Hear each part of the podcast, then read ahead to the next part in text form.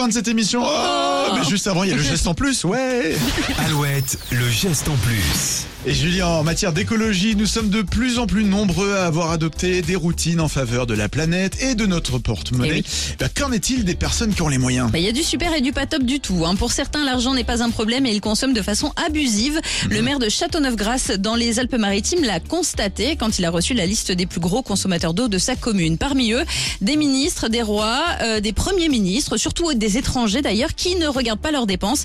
Résultat, entre avril et août 2022, la consommation de certains propriétaires est montée jusqu'à 17 000 mètres cubes d'eau. Pour comparer, la maison de retraite locale a consommé 2000 mètres cubes Ah ouais. d'eau pour ses 120 pensionnaires sur la même période. Alors comme une amende ne servirait à rien, le maire a décidé d'aller discuter avec les personnes figurant sur sa liste en espérant que ces mots feront leur effet. La super, par contre, c'est Nathalie Portman.